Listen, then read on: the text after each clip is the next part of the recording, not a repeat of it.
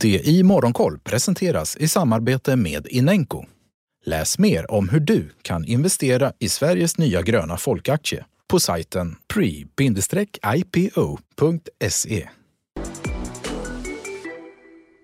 God morgon! Välkommen till DI Morgonkoll.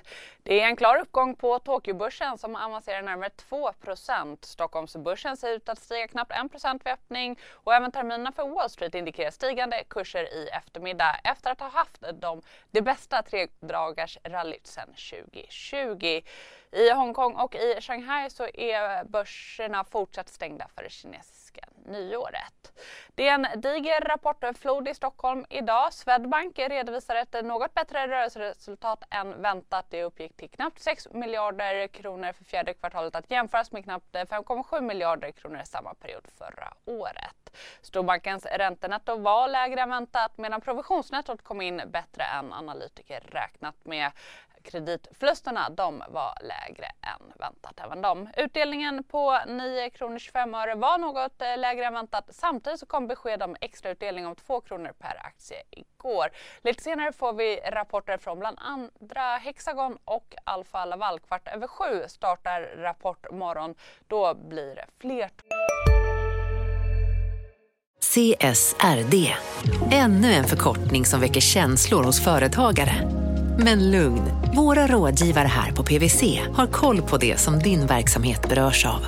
Från hållbarhetslösningar och nya regelverk till affärsutveckling och ansvarsfulla AI-strategier. Välkommen till PWC.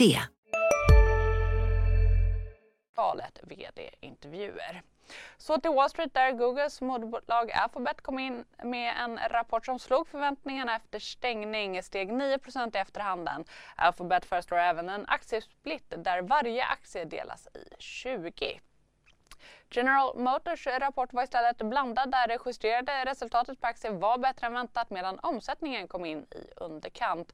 Fordonstillverkarens justerade rörelseresultat för helåret var knappt 14,3 miljarder dollar och GM spår ett liknande resultat för det kommande året. Aktien den föll inledningsvis i efterhanden för att repa sig stiga 1% när bolaget då gav en prognos om att försäljningsvolymerna ska repa sig med upp mot 30% i år. Fintechbolaget Paypal rasade 18% i efterhanden då bolagets guidning för kommande kvartal kom in lägre än analytikerkåren väntat sig.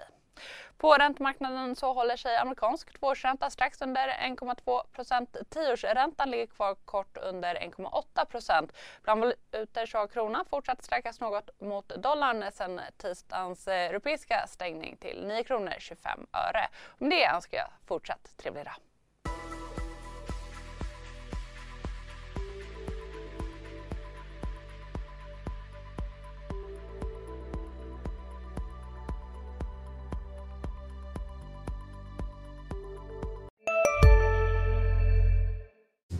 Hej, Synoptik här. Så här års är det extra viktigt att du skyddar dina ögon mot solens skadliga strålar. Därför får du just nu 50% på ett par solglasögon i din styrka när du köper glasögon hos oss på Synoptik. Boka tid och läs mer på synoptik.se. Välkommen! CSRD, ännu en förkortning som väcker känslor hos företagare. Men lugn, våra rådgivare här på PWC har koll på det som din verksamhet berörs av. Från hållbarhetslösningar och nya regelverk till affärsutveckling och ansvarsfulla AI-strategier. Välkommen till PWC.